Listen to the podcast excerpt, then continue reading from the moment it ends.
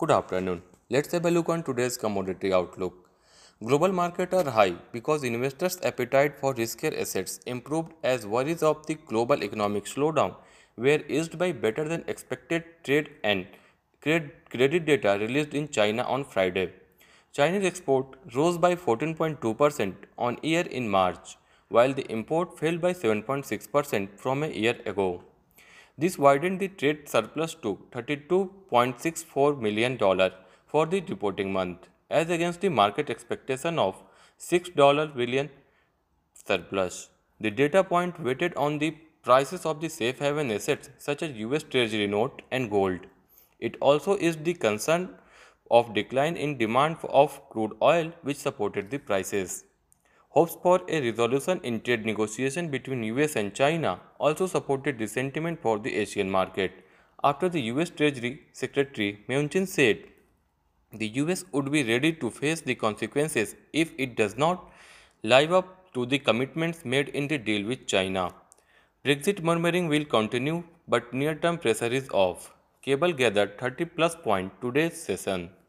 The euro hit a two-week high of 1.1324 in defiance of crowded short trade but was unable to push the issue as it slipped back to 1.1295 just ahead of the weekly close. Now let's have a look on specific commodities. Gold is trading low, trading below 31,800 at its slipped as it slipped in the previous trading session despite weaker than expected economic number from the US. The yellow metal was weighted down following the sign of progress in US-China trade dispute and stronger than expected data from China. A robust start of the US earnings session suited the concern about the global economic slowdown. The Chinese central bank raised the gold reserve for the fourth straight month in the March by 0.6% to 60.62 million ounces which further supporting the gold prices. Technically, gold is getting support at 31,700 and resistance at level of 31,870. Base metals are trading negative over mounting the uncertainty over the outcome of the trade talk between Beijing and Washington. Expectation of surge in refining and processing charges might lead to increase in zinc output by Chinese smelters which pressurize the prices. Increasing demand for nickel from the electric vehicle batteries and concern over the falling supply might support the prices. Copper continuing the momentum after the China showed higher copper import in March, while declining inventory and concern over the supply deficit also lent the support.